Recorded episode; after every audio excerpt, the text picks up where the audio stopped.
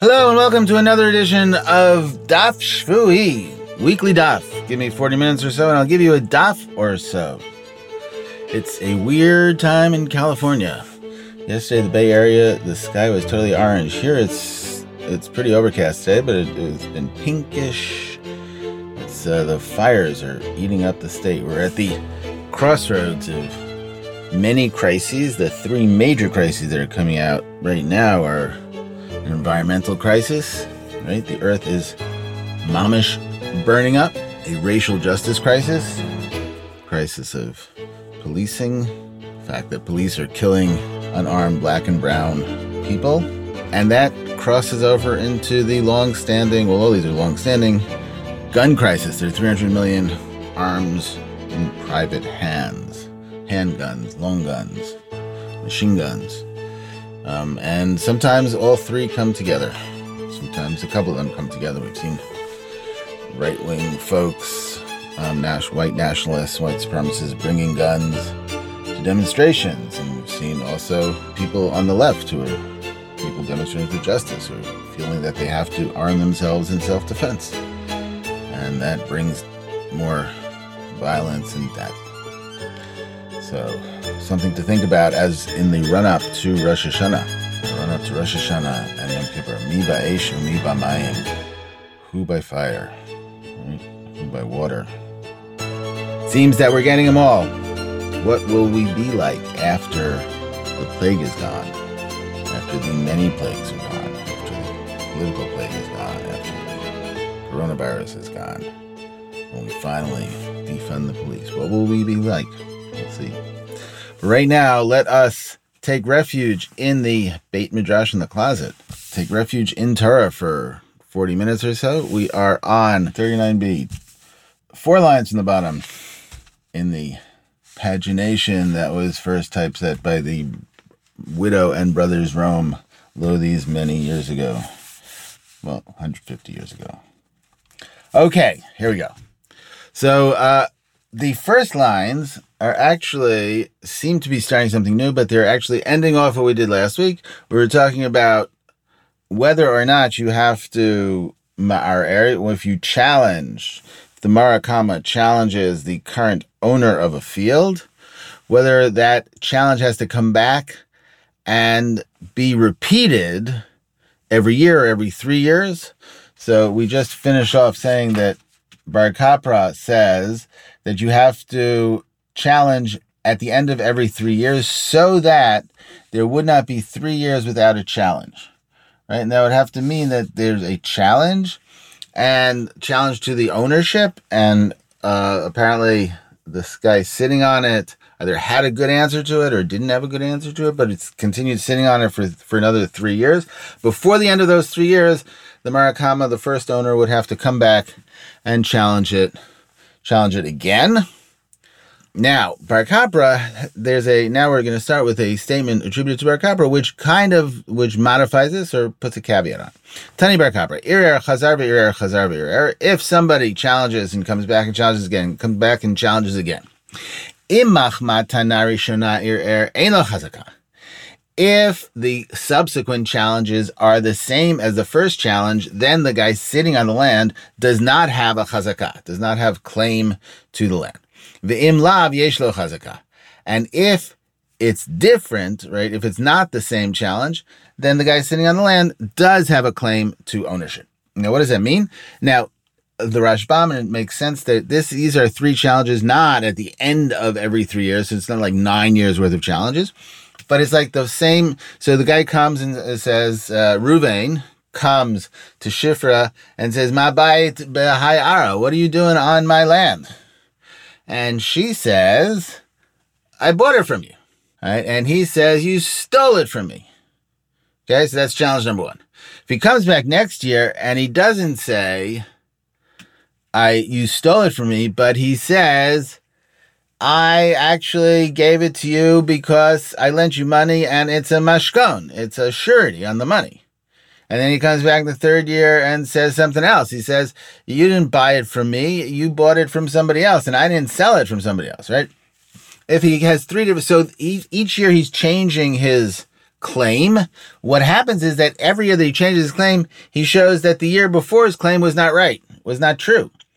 So therefore, Ruvain comes the second year and the third year proves that the claim against Shifra the first year and the second year were then not real claims. So therefore, he's not disrupting the chazaka that Shifra has on the land.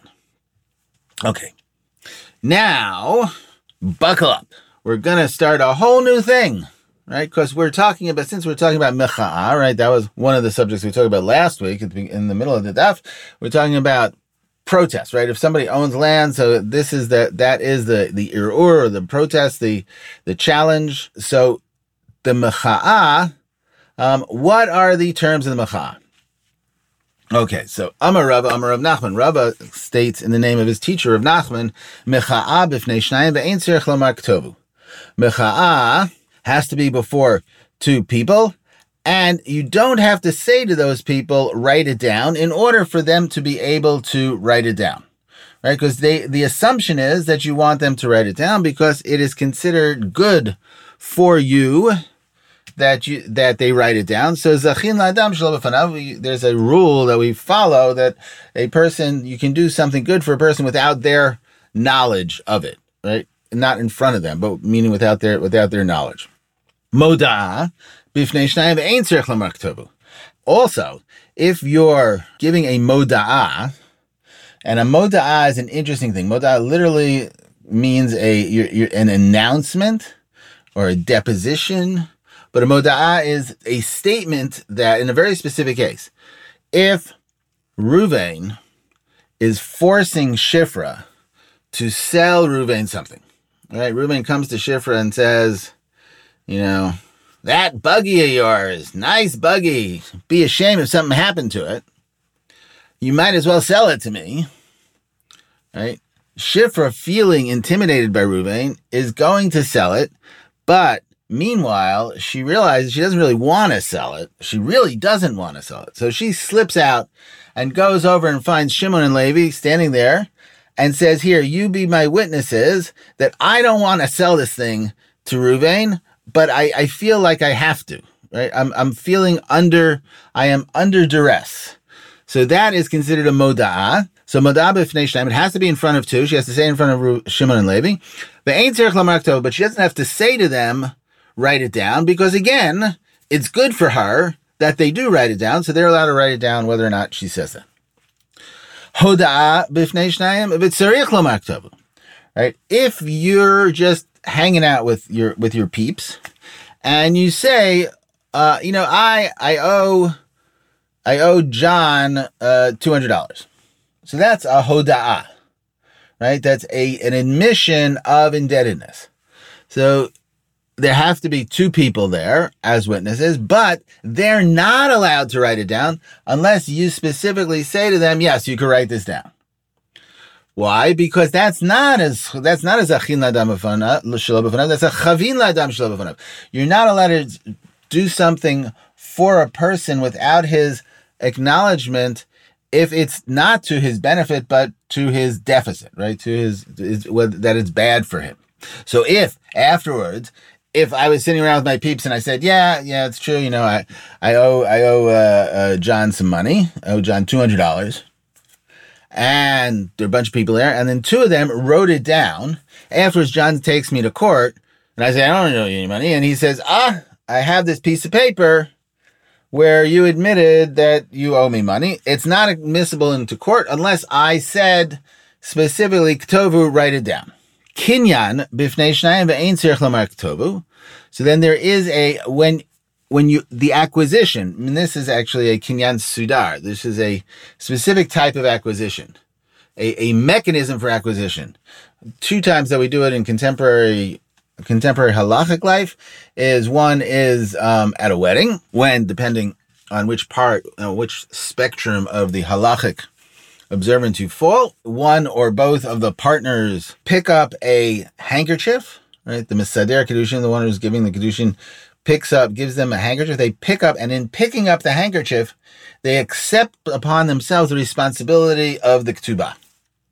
Right? They accept upon themselves responsibility that are written out. So that acceptance responsibility is called a kinyan sudar. It's called a, it has to, the sudar has to be worth a little bit, right? But it doesn't have to be worth, but it's not, it, it's, it is just symbolizing the acquisition, right? And you can do that. Uh, the other time we have it is if you, when you're selling chametz, right? So when you sell your chametz, you're, you're before Pesach, you write out where the chametz is, and then the rabbi pulls out a handkerchief, hopefully a clean handkerchief, gives it to you, you pick it up, and in picking it up, you have given the the chametz to the rabbi to sell. Um, so it's not a it's not a straight barter. It's kind of it's an old old timey uh, manner of acquisition. And once upon a time, people would do that. You know, if they're selling somebody selling their cow, they would do a kinyan sudar to show that the cow had now changed from the ownership of one to the ownership of, an, of another. Even though there are other ways to buy and sell a cow, the main one like mishicha of pulling the cow onto your property, stuff like that. So. A kinyan b'fnei shnayim tovu. A kinyan sudar, this type of acquisition has to be before two witnesses. And again, there the witnesses are allowed to write it down without being specifically told, write it down because it is a zchut. It is considered zachin adam shlovafanav. It's merit. It's something that you want. So therefore, something that a person wants. So therefore, they could do without him. Vikiyum shtarot bishlosha. And they're also the establishment of contracts with three people. The other are all two, and this one is three. What does establishment of contracts mean? Of a contract? So it means that if I sold you something, right? Or if I, I lent you money, more to the point, or I lent you money.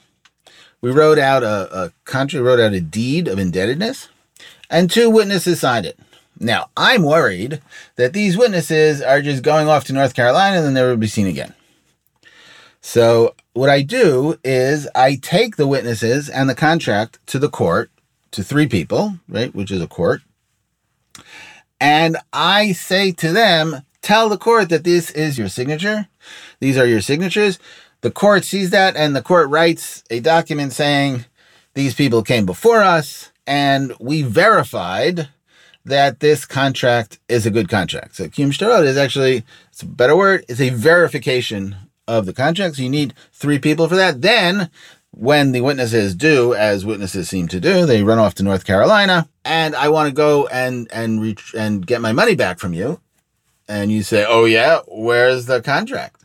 And I show you the contract. And say, "Where are the witnesses?" I say, "I don't need them because I got this document of verification of the contract which was signed before, and I can still get the money out from you." And Shalom al Yisrael. Okay. Now, there's a thing here in the printed editions, which is uh, in parentheses, Siman Mem Mem Hey Kuf, right? And the Mem Mem Hey Kuf is an acronym for uh, Moda'a, Hoda'a, and Kinyan. And the last Kuf probably is doing double duty for Kinyan and Kiyum Shtarot. Now, those Simanim are very late. Right? There are none of the manuscripts here. It's not clear whether they were Sabaraic or even post Talmudic put in, and they are a mnemonic device, right? So here, this is when somebody's learning Shas by heart, as people do, did. Some people know it by heart now. So this is a mnemonic device for them to remember. Ah, mamhak. Yeah, mamhak is mecha'a, moda'a, hoda'a, kiyum kinyan, kiyum shtarot, da, da, da. Now let's go through the sugya. Okay. So that's what, but that's not part of the, that's not part of the Gemara. It's a meta level of the Gemara. Okay. Amarava. So now Rava, who was Rav Nachman's student and who quoted this in the Rav Nachman, says the following: "I kashali ha kashali." So if something is problematic for me, this is what's problematic for me. So now this introduction, this rhetorical introduction, is a Rava and is a like generation of Rava and the next generation, and Rav Papa. They're the only ones who use this ikashali hakashali, but it's just it's a rhetorical device. It's basically saying, here's what was said before. Now this is the this is my problem with it. Hi kinyan hechidami. What kinyan are we talking about? We just said that kinyan b'fnei shnayim ve'eno tzarich lamar tovu. This acquisition, we're talking about kinyan sudar, but this acquisition, in what way are we talking about it? Right? Why does it need to? And the hechidami is actually not in all the not in all the manuscripts. beit din dami liba If this acquisition is like the act of a court, right? In that it is alienating property from one person to another, then we would need three people because that's what a court is. If it's not a maseh then why does he not have to say write it down? Right? Because if it's not a maseh somebody is then going to be winning when somebody's losing. Right? Somebody's going to get their money taken. If you're buying something, so right, somebody's getting the thing that you're buying, but the other person is paying for it, and that's that's a chov. It seems right. That's a, a demerit. Okay. So the next line is not in most of the manuscripts it's a, a line. The reason it's, I mean, it's kind of messed up in the manuscripts, but it doesn't make a difference. And, and actually, what most of the manuscripts have is Ella Hadar Amarava. The Rava later said this Batar Dabaya Hadar Pashta is actually associated with Rava or of Papa and Rav Zvid or Abaye, that generation in other places in Shas, but here apparently the better version would be Ella Hadar Amarava. Right, so Rava then said, Le'olam lav kamase beit din dami. Actually, it's not like the act of a court. V'hachatama. And this is the reason um, that or v'hainu tama. Deino tzerich lomar ktovu. Mishum distam kinyan l'chtiva omed. Right, and this is the reason that you don't have to say right, because a an acquisition is open to be written down. Right, is standing to be written down, meaning that there's nothing else to be done, right? You have an acquisition, then that's it. And then you just acquire it, and immediately the it goes from one to the other.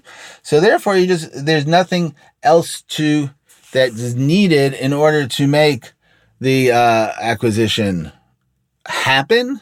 So therefore, uh, it can be written down. It's a it's a unique case where the the that's what the assumption is that somebody will be recording that acquisition. Rabba v'Rav Yosef Damri Travayu lo katvinan la katvinan moda'a el aman tzayedina. So Rabba and Rav Yosef. So here sometimes we have these things that it's Damri Travayu. We have we have tag team wrestling. We have like partners on either side. So this is Rabba and Yo- Rabba and Rav Yosef against Abai and Rabba, and then the Nardai, our our our friends the Nardaians coming afterwards. So Rabba and Rav Yosef, both of them say you only write a moda'ah to somebody who is either known as somebody who does not listen to the Beit Din, or as somebody, or once you have once you have taken them to the Beit Din, and they have not listened to the Beit Din. Right? That's the only time you write a you write a moda. Right? You write that uh, I don't really want to sell to this guy, but he's forcing me to sell. It's only a known person who's probably maybe he's a a, a, a thug, and you know that he's not going to follow the the laws of the the whatever the, the orders of the beit din. Abayev Rava Amri Travay Afilu Alay Alecha. Abayev Rava says no, you don't need that. You just need a case where a guy's forcing me to sell, where I feel intimidated. Amri Nardai, the Nehardians, said, Kol moda'a delak tivba ananya dinan be be'unsa de planya lav moda'ahi any moda in which it doesn't say, we know that this person is being forced is not considered a moda. Right? So you have to explicitly say in the, you have to, has to be explicitly said in the document of moda, the document of saying, I don't really want to sell this, that these witnesses have to write, we know that this person is forcing this other person to sell this thing or to do this thing. Okay. Moda demai. So the Stam asks, what kind of moda are we talking about? If we're talking about a get, a divorce document, or a gift, so then gilui milta balmahi, then all you, you don't really need a moda'ah. You just, all you need to not give a get is to not give a get because money is not changing hands. And in a matana, all you need to do is not give to not give a gift, is to not give a gift. So therefore, if you're already going to go to get a modah, so it's obvious that there's going to be that there is some kind of duress. Why else would you do it? Okay, so here I just want uh, a little aside. Get is an is an interesting case because get the the Mishnah already concedes of the fact that it could be problematic once it's sent and the husband can renege on it. Right? And we have this in the Mishnah and Gittin chapter 4. If somebody sends a get to their to their wife and then caught up with the shaliach, with the with the with the agent who is bringing the get, or sent another agent after the first one, Vamarlo, and said to the second agent, Get natati lach uh, batelhu, the get that I gave you is invalid. Hare ze batel, so it, it is it is invalid. Kadam etzel ishto shalach etzla shaliach v'amarla. If he actually after sending the get ran and got to his wife first, or he sent an agent to his wife and he said to her, "Get shalachti lach batelhu," a the the get that I sent to you is invalid. Hooray, zebatel, it is invalid. But if the get reached her hands, it can no longer be invalidated. But then, in the beginning, he would just set up a beit din in a different place and cancel the get. Rabban Gamliel Zakein Shelo Yehu Osin Ken. Rabban Gamliel Zakein ordained that you shouldn't that this should not be done and the question is should not be done did that mean it can't be done or it just should not be done? Because of tikkun olam because of the good order of the world meaning that there are all kinds of problems can come out of the fact that if the husband invalidates the get but the wife doesn't find out about it right? If he's in a different place and he sets up a beit din in a different place so he, so what does that mean that he's uh, you know he's invalidating it? She gets the get. She thinks it's a good get. She goes out. She ma- she marries again, but she's still married to the first guy, so that's adultery according to halacha, and she's uh, she's liable for the death penalty. So that's bad. Or the kid and the kids are mamzerim. That's really bad. Well, it's also bad if she gets killed. So there's all kinds of problems can come out of the fact that that theoretically the husband could invalidate the get without his wife knowing about it. Now, so that with that as a background, we know that it doesn't take much for him to uh, invalidate the get. So therefore, if he's already going to write down that I'm being forced to give a get, so then we he doesn't have to write it down. He doesn't have to. Nobody has to know what. But it, it's obvious that there is onus here. That there is uh, that there is duress here. So you don't need. So why do we need to write all that stuff? They said We know that X is forcing Y to do this. Okay, so you don't need a, that kind of, you don't need that in a moda'ah for a get. There's all kinds of other cases, and we're going to get to it a little bit later on in Bava Batra, both on the selling side, you know, tell you zini zini, that literally if you hang somebody up and force them to sell something to you, then it's considered a, a sale. Or on the get side, there's makino shomer rutzani. You, there is a case where you can force the husband to give a get and you beat him up until he says, I want to. So it's not, so those things are, right? Those things are, are on the borders of this question of forcing somebody to do something. And the Rambam says, you know, just as an aside, the Rambam says here, Mishansu ad shemachar mekach, one who is forced to sell something until he and, and is for until is put under pressure until he sells it. I feel taluhu ad shemachar memkaro, even if they hung him up until he agreed to sell memkaro memkar. So his uh ad shemachar memkaro memkar. His uh, the sale is a good sale. Bein b'metatlin bein b'karkot, whether it's with movable objects or land. Shemipnei onso gamar makne because and here's this is the really kind of troubling point here, but this is the halacha according to the Rambam, that it's because of the duress that he actually decided to sell it. Uh, even though he didn't take the money before witnesses. Therefore, if he gave an announcement that he didn't want to sell it before it was sold, דעו שזה שאני מוכר חפץ פלוני או שדה פלוני לפלוני מפני שאני אנוס, and he says, no, to two witnesses, know that I'm only selling the thing because I am under duress. Hare hamim karbatel, the sale is invalidated. Even if it's after a number of years, you take it out of the person who bought it and you bring it back, you give it back to the original owner right? You back to the original owner. Okay, so that's um, that, that. So that's kind of disturbing. Nobody really talks to the point. I couldn't find anybody who really talks to the point of the fact that we have here. It's is it, it all seems theoretical and abstract. That if you're under enough duress, then you actually have decided to go through with the sale. Now, the only there, the Meiri says that otherwise you can challenge any kind of shtar. I mean, the problem is that if you didn't have this notion that a sale under duress was still a sale, then you could always have buyer's regret or seller's regret, seller's remorse, and come back uh, three days later and say, you know what, I didn't want to sell it. He just forced me to sell it. So that's why we're requiring this extra step of a moda'ah. And uh, the, the Gaonim say that's why also nowadays, meaning nowadays, meaning in the 10th century, 9th century, they required people to write that they are selling Belev Shalem with a full heart. I don't know if that necessarily accomplishes what they want to accomplish, but there is an acknowledgement that uh, you can't see inside inside a person's mind. Okay, all right.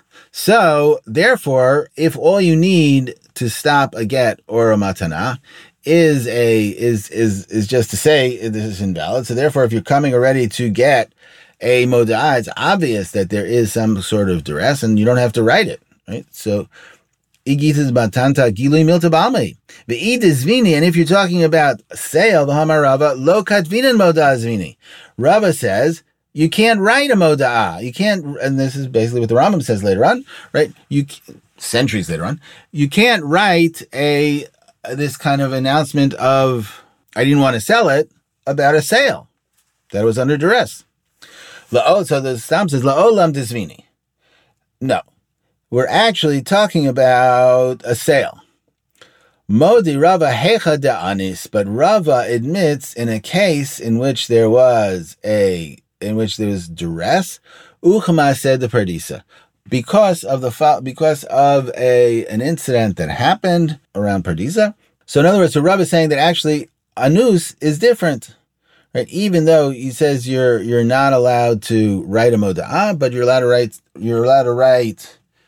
Rabbi says that when there's anus, what does that mean? In other words, it's supposed it's, apparently moda is always about anus, right? So why is this different? So because of this case of Pardisa, which we'll now read. Have you ever come home from a long day of hectoring people on their way to the temple and thought to yourself, where do I go from here?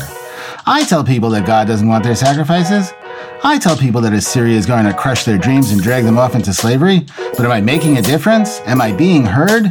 Do you ever look enviously at the big guys who made it into the book, Isaiah, Jeremiah, Ezekiel, and think, what do they have that I don't? Well, sure, they write better than me. Their righteous rage is also touched by a sublime poetry. But what about Zechariah? Nobody understands what he's saying, and there he is, one of the twelve.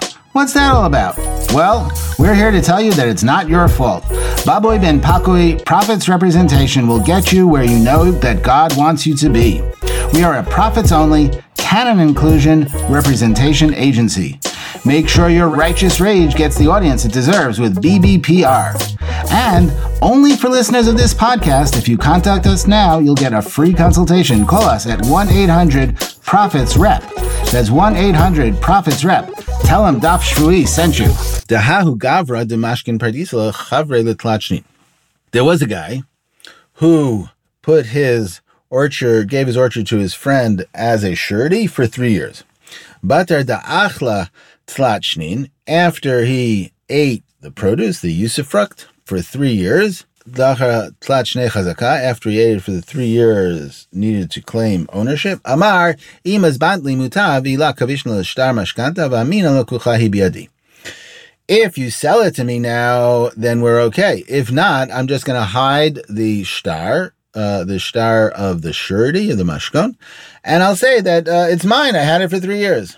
So in that case, you're allowed to, in that case, you do, even Rava says you do write a moda because that's a, spe- that's a case of a specific type of onus. The guy's going to, has it over you. Okay. So now there's a, a whole bunch of questions here about this maaseh, right?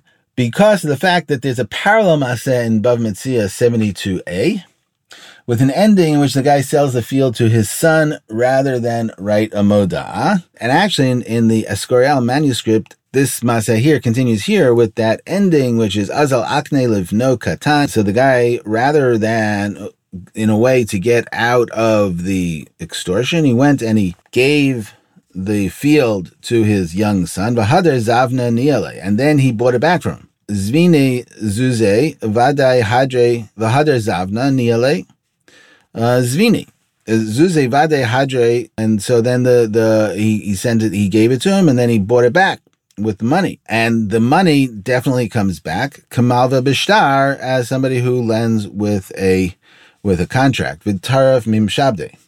Okay, and then he goes on there, goes on to ask question and he, uh, about it, and there's a whole discussion which is actually brought in the Escorial manuscript, which is somewhat neither here nor there. But the question is whether or not that is actually the story that's here, right? Because here we have the last line of the story. In this manner, in this kind of a case, you do write a moda'a, a document that of refusal, or a document that saying that not a refusal, but a document that saying that you're under duress, selling it under duress. So it's possible that the maasim are different. Right? It's possible the maasim are the same. It's possible the maasim are different since they're here there is a moda'a, and there arguably there was a choice not to go with the moda'a, but rather to sell it to his son to give it to his son, sell it to his son. There's also a possibility that this was a, there was a whole different masa, which was not a whole different story, which was not initially written down and was added later. And one of Rabbeinu Yonah of Gerondi of Gerona in the Aliyot of Rabbeinu Yonah ascribes the fact that it is this masa to the Gaonim. Right, so and uh, perhaps originally it just said Ukima said the Pardisa, as we have in the another really famous case, Kima said the Bruria, in which the Maaseh, the, the the story itself is not written down, but then Rashi comes along and gets the story from actually from the Abudraham earlier than Rashi, gets a, a story about Bruria. So it could be that this Maaseh actually was just a whole different Maaseh the Pardisa. In any event, that's where we are. So that when Rava says that there is an that there is a time when you can write a moda'ah for a sale in a case where there is an exigency, where there's a, a, a, a you're forced to sell. This is what we're talking about. Okay. Amar of Yehuda. Hi matanta Tamir tamirta lamagbin So now another case, right? And it seems like, you know, if you read this enough, it seems like uh, business people are, are sometimes shady. Who would have known? Amar of Yehuda, hi matanta tmirta lamagbin so Yehuda says a matanta tmirta, a hidden present, you cannot collect a hidden present. Hechidami matanta tmir. So in other words, the the shtar matana, the contract, the deed of a present that is a hidden present, is not valid. Hechidami matanta tmirta. What is a hidden present? Amar Rav Yosef damar lahu sahade zilu itzmuru v'kitfule. Rav Yosef says it's one in which the person giving the present says to the witnesses, go and hide yourself and write out the contract of, of present, the present, the gifting contract. And some say that Rabbi Yosef said, Amar Rabbi Yosef, Amar lahu titfu b'birita So Rabbi Yosef said, it's one that doesn't say sit in the marketplace and in the roads and write it out. My Beinayos. What's the difference between these two versions of Rabbi Yosef? Stama. So what? What's the story of a get which doesn't say anything? It's just it's just a, a gifting. Uh, a shtar doesn't say anything. It's just a gifting deed, and it doesn't say um, but it doesn't have the sitting in the in the marketplaces.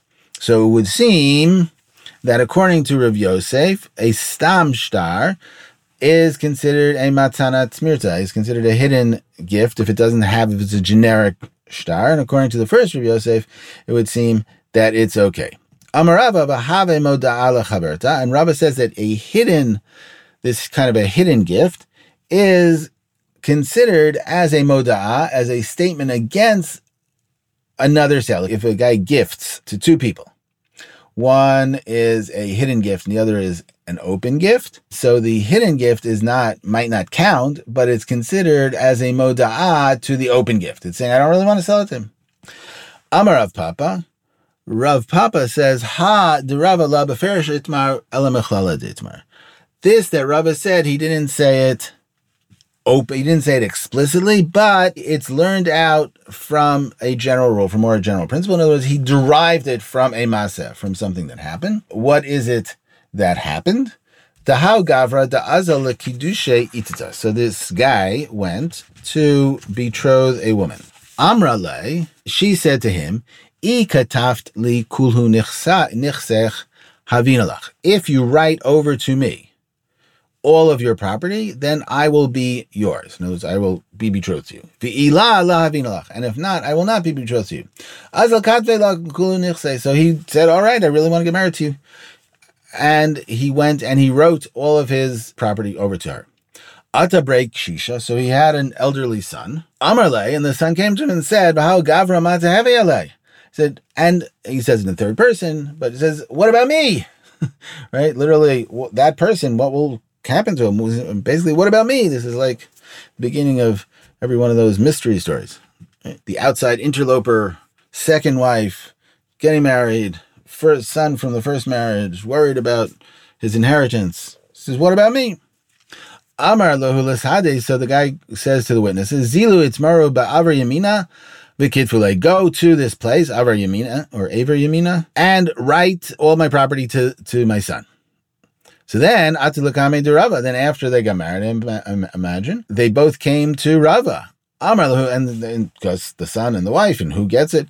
Amar lo markana lo markana. So Rava said neither of them acquired it. Man de chaza. So somebody who saw it, savar mishum dahave modala chaverta.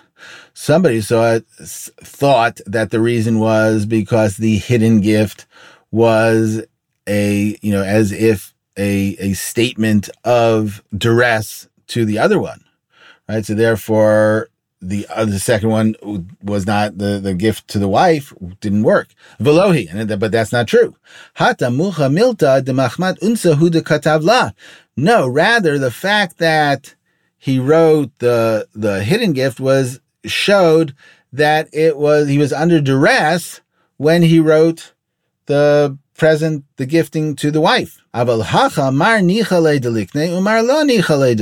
here in our case, where he writes a, a hidden gift, it's because of the fact that he doesn't want that one person he wants to, to sell it to and the other person he doesn't want to sell it to. So therefore, it doesn't prove, right? It, it, it this does not prove what Rava says that that a, a hidden gift is considered as an announcement of that the other gifting was only done under duress. Okay, Ibailu stamamai. So then the question is, what happens when you do stam? We had the two, these two versions of Rav Yosef. What happens when uh, you just say, without saying, go sit in the marketplace and write it? You just say, write a gift, write a, a, a deed of gifting. Ravina Amar Lo Ravina says, we do not fear that it is a hidden gift. Ravashi Amar Chashinan. Ravashi said, no, we do fear that it is a hidden gift. And the halacha is that we do fear that we take into account that it is a hidden gift. And this Vihilchita is one of the few um, Hilchita. We've seen a number of them actually, though, in, in, in this chapter. But in, in very few cases does a sugya end with a halacha. Okay, so I want to say a couple of things here. The first thing I want to say is that in the first half of the sugya is interesting in terms of its structure.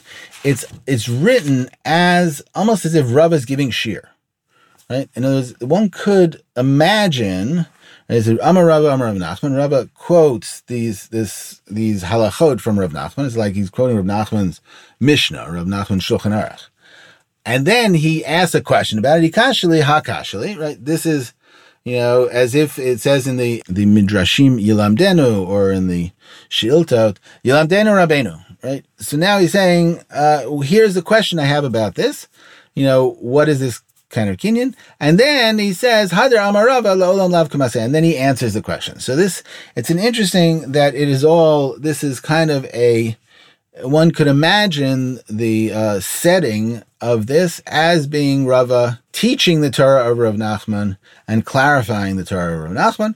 This continues uh, the theme that we've had uh, up until now that this is a lot of Rava Torah, right? Torah of Rava and his, his teacher Rav Nachman. The second comment I wanted to make here is the fact that if we look in the Rambam here in the Mishnah Torah, this is a great example of how the Rambam Hebraicizes the Gemara. and words, translates it into Hebrew. Because this is only ever talked about as matnat, matnata tamirta. But the Rambam, who writes Mishnah Torah in Hebrew, actually talks about it as a matana. Musteret. So if we look at this, the fifth parak of Sefer Kinyan, Hilchot Zichiyah Matana, the Rambam says the following. Hanotein matana bein bari bein choleh. If a person gives a gift, whether the person is health, sick or he- healthy or sick, tzerich shetia gluyam for It has to be open and known. Amar le'edim, if he said to the witnesses, kitfu b'seter tznulo, write it in, write it hiddenly, write it in secret, and give it to him. Eina klum, it is nothing. Shezem ma'arim kidei la'bein mamon achirim shechzor b'mkor achar This person is just trying to trick him, to scam him, in order to lose other people's money. Uh, so afterwards, after he sells in secret to this first guy, he's going to go and try to sell it to other people. Lefichach, therefore, Call shtar matznat karka, any contract, any contract on gifting of land, she'ein katuba, which does not say, and this person who's giving it said, shvu b'shvakim ubarachavot, sit in the marketplace and the streets, right? That's the shuka and biriata. V'kitvu lo matana gluya, and write him an open present, an open gift, mufur mufursemet, and well known, v'chayotze ben yanim eila, um, and the, these types of matter, right? If he doesn't, if it's not written like that, choshishin la shema matana misuteriti makabel. Right? We are worried that it is a uh, a hidden matana, and that a hidden gift, and that the person who got it does not acquire it. I mean, the Rambam goes according to the the halacha of of the uh, uh, the Gemara, he says chayshinan, right? We worry about imatanamus, imatanat tamirta, but it's just an interesting example of what the Rambam does a lot, and then actually the Meiri does it also, which is to Hebraicize the Aramaic of the Mishnah, to translate the Aramaic of the Mishnah into into Hebrew. Okay, and the one final thing is that none of the Rishonim, and the Rambam also the Mishnah Torah that I could find, maybe somebody else can find it someplace else, says anything about what happens to the woman in that case where the husband writes a hidden deed to his son and then Rabbah says nobody acquires the property. Does that mean that they're not married? Or did it happen after they were married and she's stuck with it? Or is it not married? I don't know. Nobody says anything about it. Fascinating that that is something that doesn't bother anybody. Okay, on that note of not bothering anybody, we're going to finish here. We just finished another Mishnah. Yay! I want to thank the uh, Daf Shvui team, my wonderful Chavruta Charlotte Van Robert, my amazing producer Ellie Unger Sargon. Check out the third episode of Four Cubits on Anger. Ellie and Jeff Helmreich. Amazing stuff. The Daf Shvui communications team, Shachar Cohen Hodos, who is responsible for the great Daf Shvui logo. You can follow me on Twitter at Irmiklat, I R M I K L A T. You can send comments. This is new. I'd love all kinds of comments, questions, who you are, to the widow and the brothers at gmail.com. That is the widow and the brothers at gmail.com. And I'll put that email address on the on the Daf Shvui page. Also, love to hear from you. Please if you enjoyed this week's uh, podcast, you can go to the, the podcast page and give the podcast a rating. It'll help others find it, supposedly, but it'll just make me feel good. Bring a friend next week so that we could all sit together and take refuge in Ohalashel Torah, the tent of Torah learning in the closet. Be well, be safe. See you next week. Shabbat Shalom.